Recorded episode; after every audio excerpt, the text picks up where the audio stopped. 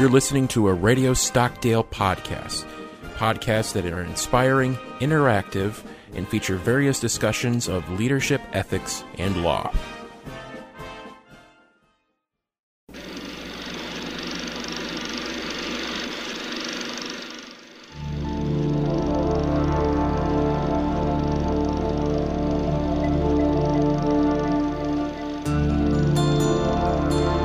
Welcome to Philosophy at the Movies, a podcast where we discuss themes in the history of philosophy through the medium of films. I'm Alex Baker, and joining me as always, Sean Baker. and today's topic is the 1991 film What About Bob? So, this film follows a therapist, Dr. Leo Marvin, mm-hmm. and he is very accomplished in his field. He has a his office is on this big skyscraper building, high rise. He just has released this best selling new book about his therapy method called Baby Steps. He's one day away from his uh, big month long vacation for Labor Day with his family. Yeah. But his last day, he gets refer- a patient referred to him, a Bob Wiley, from a colleague of his. And we see on the call that this colleague is frantically trying, packing up his office. He's quitting, and he's telling him to please take Bob Wiley. Leo uh, agrees, and then when he says that, we see the other ther- uh, therapists say, "I'm finally free." Yeah, he As- hangs up and hangs goes, up. free. Yes. And so so he says, okay, well, he talks to his secretary, says, get in touch with a Bob Wiley. We're, we'll, I'll try to arrange an interview for him. And she says, oh, he's already called twice, and I think he's already on his way here. Yeah. Leo actually sees it as a good thing that he's, you know, timely and serious about the matter. But we meet Bob Wiley. We see him also in the opening scene. He is basically thinks he has a phobia of almost everything. He Yeah. has trouble leaving his house.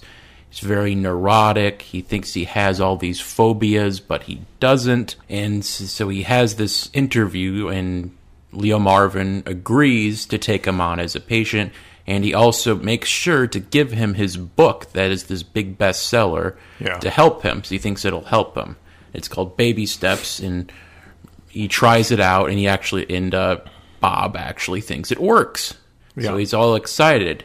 And he says, "Be sure to tell, you know, be sure to work on that when I'm on vacation." And that's when Bob gets very nervous. And Bob like asks about his family. He looks at the pictures, but he's telling him, "I, I what if I, what happens?" He says, "Well, there's another doctor you can talk to, and I'll be back. So just it's only a month, and I'll be back, and we can continue." Then Leo leaves, and he's also just had this in, arranged an interview with Good Morning America. They're going to be coming over to his house and talking about his new book, so he's very excited. Mm-hmm. So he goes on vacation, but Bob needs to talk to him. So he reaches out to the operators who are telling him I can't give out that information. But eventually he try he eventually cons him into getting the number, saying it's an emergency. But he doesn't. Uh, Leo tells him, "Don't ca- don't call me again." Doesn't get that. He pre- gets a woman to pretend to be uh, Leo's sister to get through again. And he once again Leo says, "This is highly inappropriate. Do not call me again." He's still trying to get in con- find out where Leo is.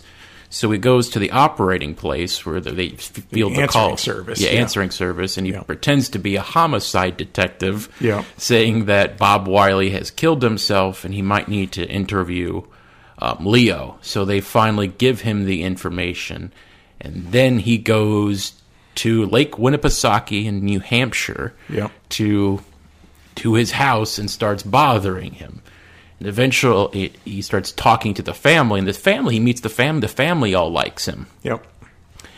but if he uh, Leo Marvin take a vacation from your problems. You can go Right. anywhere, but just anytime you get worried, take a vacation from your problems. And he thinks this has got him off for good. Yeah. He thinks he, he, he tells him specifically only to take a take a vacation from his problems, but you need to go back to New York Yes. And live your regular daily life and take a vacation for, from your problems. And he thinks, but he's again, he thinks he's been clever and he's going to get rid of Bob. But, But- that doesn't happen. Nope. Bob comes back and he says, Well, I'm on vacation too. And so now he starts regularly interacting with the family, and they all like him. he meets Anna, Bob's, I mean Leo's daughter, Right. And then he goes sailing. You know, Yes. this he's all nervous about sailing, so they have to tie him to Right. the raft like he's Odysseus with the sirens almost. Right, but right. He does that. He um, keeps going back to the house. His son Sigmund, uh, Leo's son Sigmund, who has this uh, fear of dying, and he also diving. He's trying to get him to dive, but he doesn't want to jump in the water. Right. Bob actually helps him do that. After after Leo had tried uh, Many a couple times of and times and never been able to get over his phobia of uh, diving, right? Yes. And Bob does it. It's kind of clever how they treat it. Um, Bob does it by basically uh, acting as afraid of it as Ziggy is, and just saying, "Well, show me what what it's like." And, uh, and, and, and Ziggy gets so involved in showing him what it's like that he forgets his own fear, and ends up it ends up being the case that Bob helps him do his first dive. Yes. Right, and then uh, Leo sees that, and he he's got to get out there. He says, "Okay, okay, I'll take over now. I'll take And over." he now." pushes Bob into the water. right, But this time now they ha- they let Bob stay for dinner. At this time, Leo is gone, completely gone as crazy as the ther- Bob's Yeah. previous therapist. He doesn't like him. He won't let. He won't leave. He never leaves. right. And so they have to. He's trying to get him to leave, but the, a storm comes, and so they have to let him spend the night. Yep. He thinks, okay, I'll get him out of here because then the morning, Good Morning America comes, but he's still staying. And then he tells that, oh, tells Good Morning America that I'm a patient of his, and so they have the idea. Well, this is brilliant. This will be great for the interview. With you know, this will show how great your book works. Yes. So now he's on the interview on TV with Bob and. Dreyfuss chokes up, but Bob is very charismatic, and he's Yeah. talking about how great it is, and everybody likes Bob, but everybody thinks, oh, Leo choked in the interview. Right. And eventually, Leo tries to get hand him off to a like a psychiatric hospital.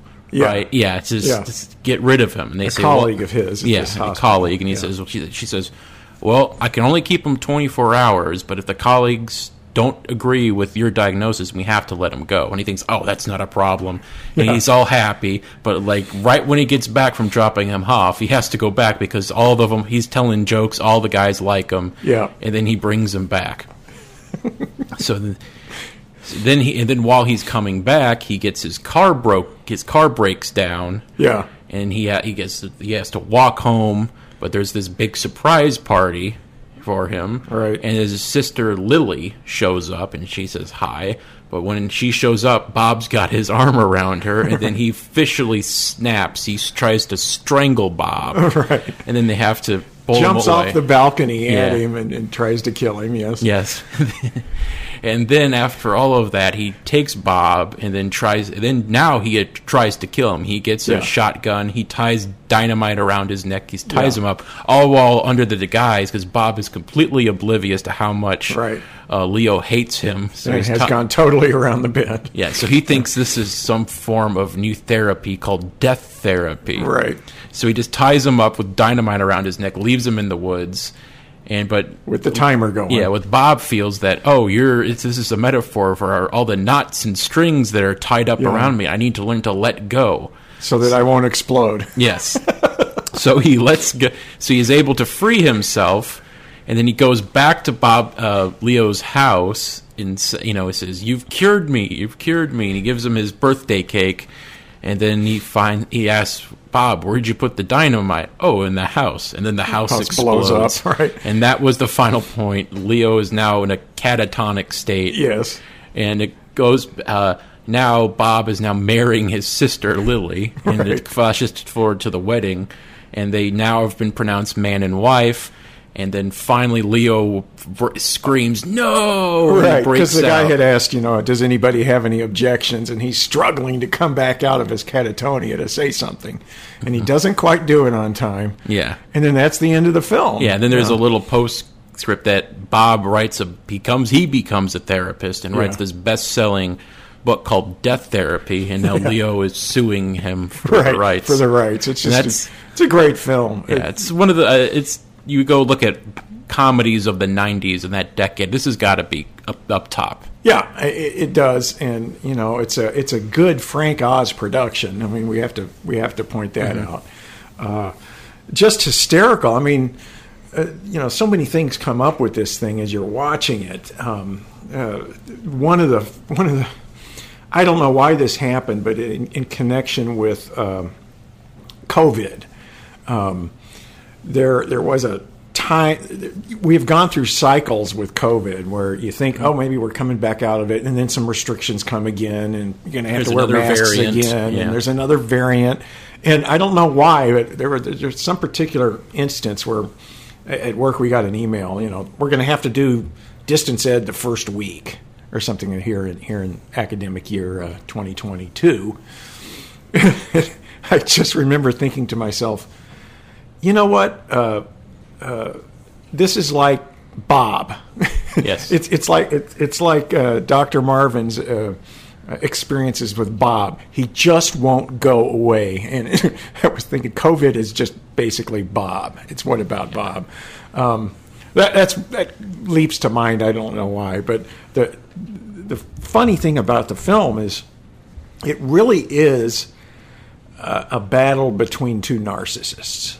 And that You was know? the thing I noticed when watching Yeah. this because you're supposed to be on Leo Marvin's side, but as I watched this, because this has been the first time I've seen it in a while, I forgot how much of a jerk Yeah. he is because he, he he's very vain. He has this ego with that high rise, uh, and when he first does that interview with Bob, what does he do? He gives him his book, and he Yeah. sure to tell him it's a great new book. He doesn't tell him it's him, but Yeah. you can tell he's bursting with that ego. And after he sends Bob away, and he says, "Oh, and be sure to charge him twenty nine ninety nine for the book." Yeah, he's doing that uh, dictaphone thing, a little tape recorder that doctors often do after they do visits, so that later on they can bill appropriately. And it's uh, yeah, and he says, "Oh, and and uh, be sure to uh, bill."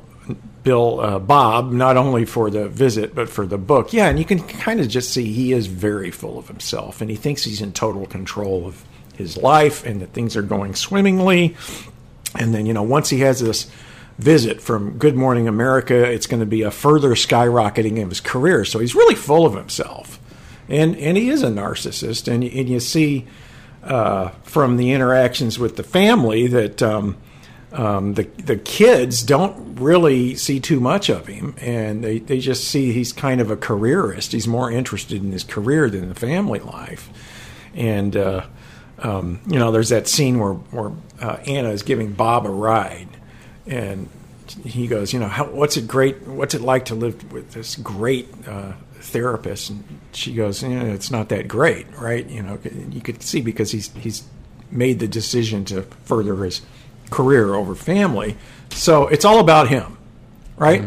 And then you see Bob, who's on the other end of this spectrum in regards to what he uh, his feelings of uh, how well he, he can control things. He's a he's phobic. He's a phobic about absolutely everything. Uh, agoraphobic, germophobic. He everything sets him off. He can't even get on an elevator. It's freaking him out. So what does he do? He takes he Takes takes, twenty stairs. stairs, flights of stairs up.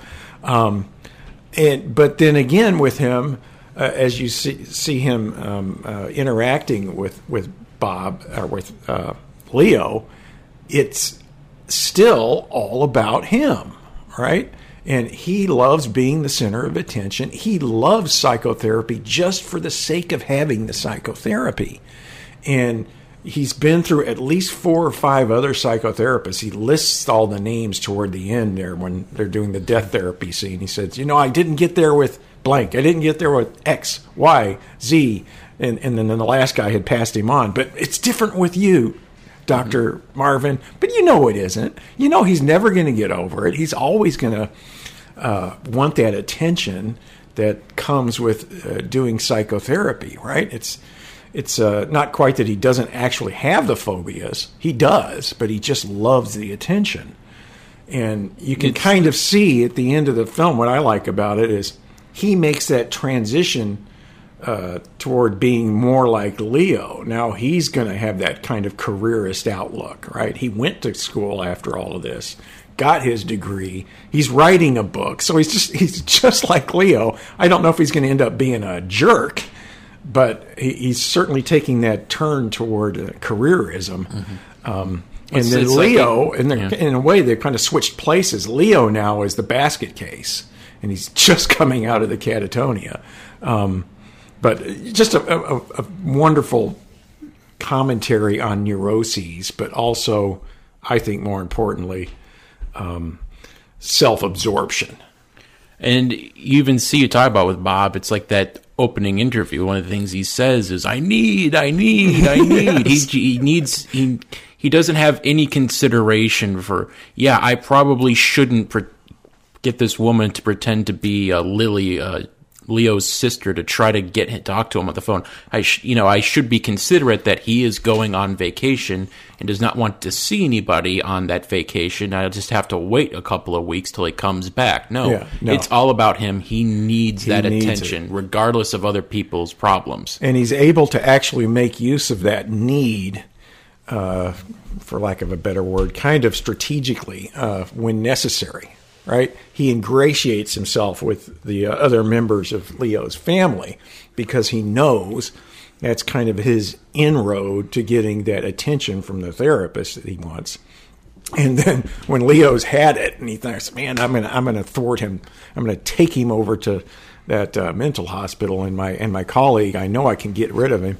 Well, Bob kind of realizes all I have to do here is uh, entertain them, be the center of attention again. I love doing that in the first place. Tell jokes, uh, convince them I'm completely normal, and uh, um, I know I, I, I know I will be able to get back into the uh, good graces of uh, at least uh, Leo's family, if not Leo himself. But that's all I care about because then I'm back with Leo and I can dominate his time again. Um, yeah, so he's he's just a complete. he's a he's a lovable narcissist because you should say. Um, you're right. He doesn't come off as being uh, a jerk like uh, Leo does, which is still kind of interesting. But it, it's interesting because in both cases, uh, the two characters have little or no regard for anybody else. But the one's, if not lovable, at least appealing, and the other's just just uh, kind of greasy, I guess you could say. Yeah, and I was wondering if somehow the, being assigned Bob for his patient is some form of karma for Leo and his ego, because Yeah. it is the most disgusting. Like one of the times they're shop, they're going grocery shopping at this local store in their vacation house, and they're getting all this stuff for the people of Good Morning America, and he even starts bragging to the cashier about this, and the guy doesn't even know who he is, but he's bragging. He's like, "Oh, it's not going to be anything. There's going to be a few people for this interview I'm doing." He's yeah, still, he's, right. He's just- preening in front of this guy. Again, he likes to be the center of attention too, uh, and he's he's get, you're right. He's getting kind of payback. So he's essentially being presented by karma or whatever you want to call it, or the scriptwriter. he, he's being presented with basically a mirror. Hey, this guy, you know, in some ways he's not like you, but in the most important way he is. He's all about himself. So you're getting irritated because at some level, uh, at some level, he's he's presenting you with a not very pretty picture of yourself. yeah. And you- does he ever get that message though? I don't know I if don't he think does. so. Yeah. even with um, how he sort of screws over other people. You see the two cou- the elderly couple that work at a cafe that Bob stopped at, um, the Guttmans. The Guttmans, yes. because they were they had their heart set on that vacation house and they said we've been saving it for all our lives we've always had it but they can tell they're not as economically wealthy or Oh, have no. that status and power that Leo has but Leo with that more money with that power he comes and swoops it before they can take it because he has more money Yeah. And but what what is the karma at the end? That house burns, and we still see them because they always have their canoe out that house, and they say burn, burn, burn. Burn, yeah. So even more, that And we- house is a testament to his vanity. Yeah, and, and they're the they're the vehicle through which karma works. Because if it wasn't for them, Bob would not have uh, uh, been able to get to their house. Yes. right.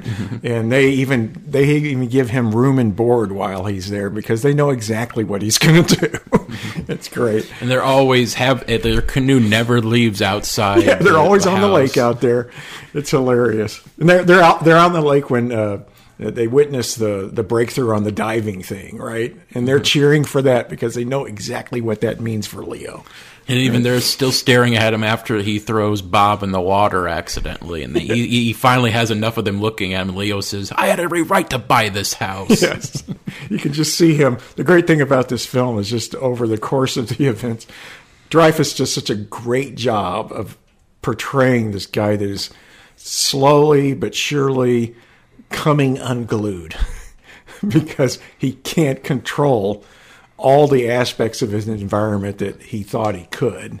And maybe up until that point, he was able to largely control um, Bob's kind of like the random element, and he's not he's not able to handle very well the fact that he has lost control, uh, which is it's an inter- it's an interesting kind of an interesting philosophical lesson there. You know, uh, one of the things the uh, Stoic uh, philosophical tradition tells you is you know it's very important for your ultimate ultimately for your sanity and your emotional health to be very clear uh, in uh, in distinguishing things um, that are completely under your control from those that are not.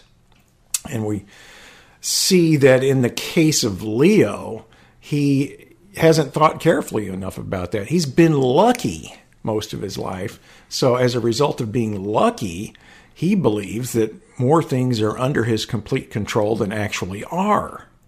And all you need is that little monkey wrench thrown into his life that is Bob to show him how little is under his control. And he doesn't handle that very well. He becomes unglued. Uh, so there's kind of an object lesson there uh, in, in this comedy about the very, that very important central distinction that the Stoics make. And they, with that character of Leo and that vanity and ego, I kind of wonder what sort of in the fact that you know the guy before passes him on is like, haha, he's your problem now. Yeah. Wonder what the film has to say about therapy in general because this was the 90s and I thought this was the decade you really saw a lot of therapy being represented in media. Yeah. There was also um, Analyze This with Billy Crystal and De Niro where uh, Billy Christ uh, De Niro's a mobster and he goes to see a therapist. That's a comedy. Yeah. But mobster, therapist. Other thing you're obviously going to go to is the t- Sopranos, which came out at the end of the decade.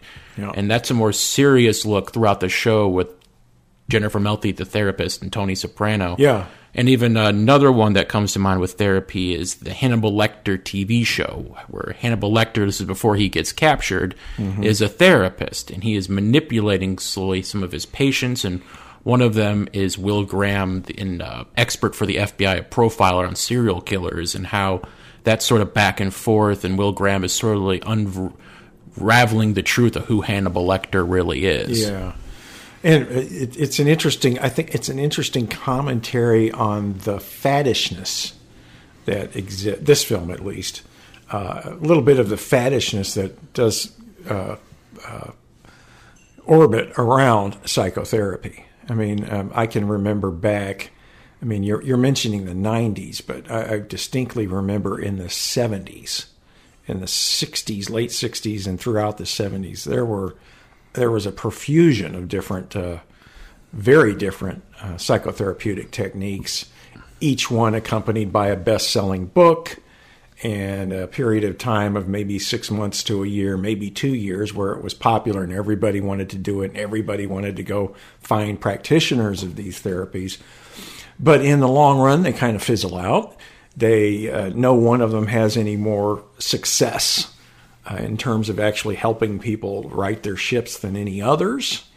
And some of them are just laughable. I mean, uh, there, there, were scream therapies. There was something called Esalen.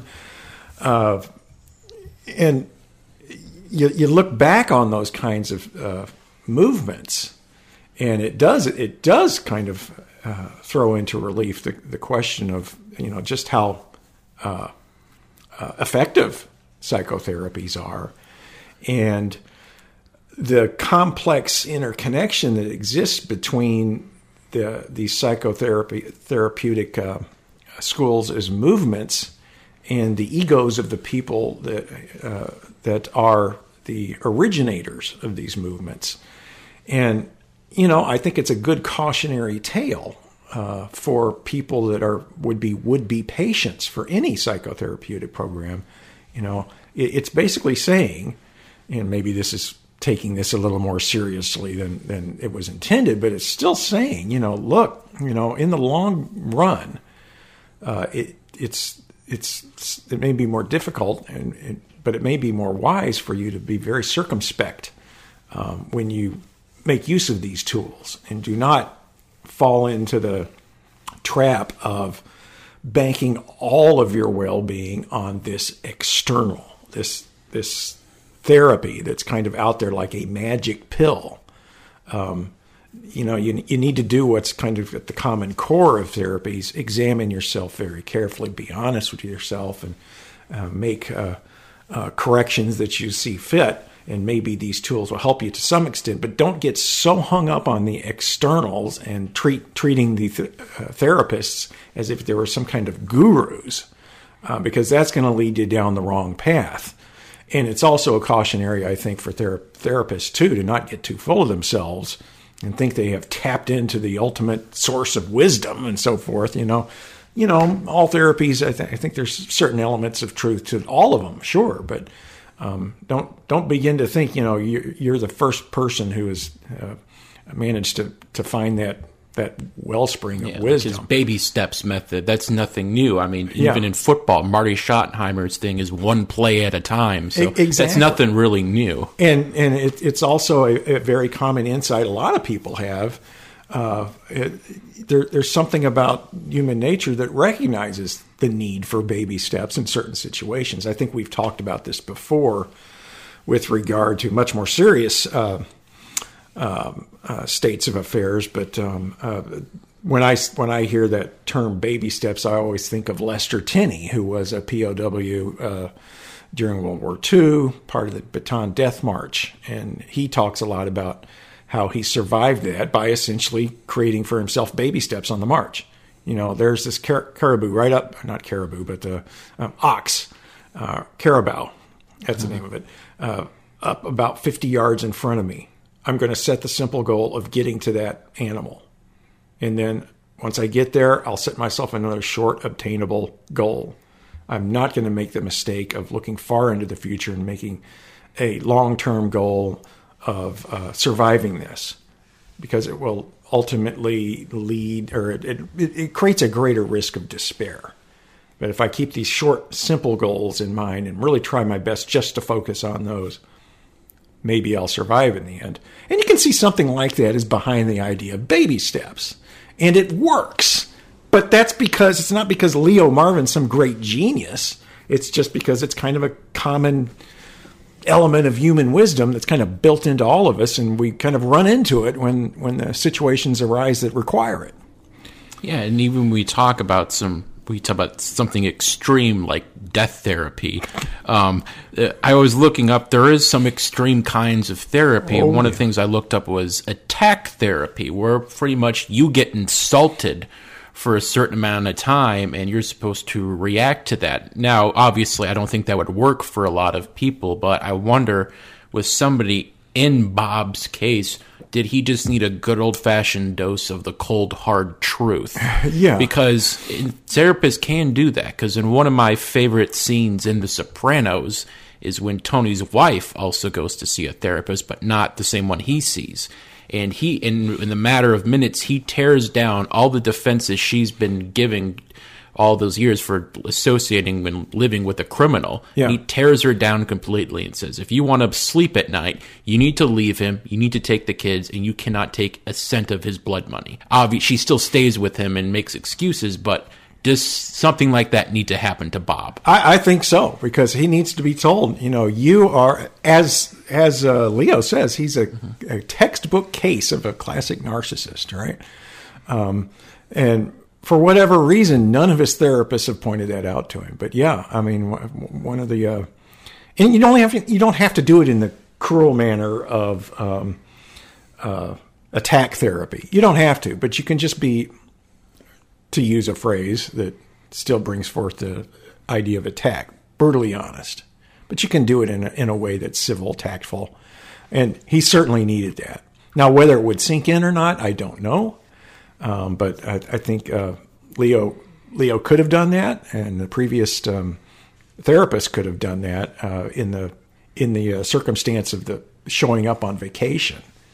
Um, he should have done it not only with Bob, but in front of the family, and say, "Look, this is inappropriate. I'm not going to talk to you here. Period.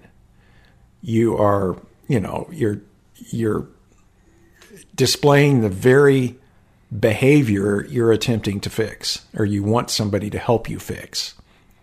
I'm not going to allow you to do it. I'm going to take you back to the bus. I'm going to put your ass on that bus. I'm going to send you back to New York. Make sure you take Gil the goldfish with you. Mm-hmm. and I will see you then. But under no circumstances will I talk to you. Period.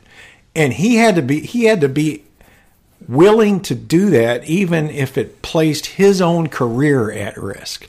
But you can see the reason he doesn't do it in that crucial scene when Good Morning America shows up is because he doesn't want to look be made to look bad on television, right? Because that will be catastrophic for his practice.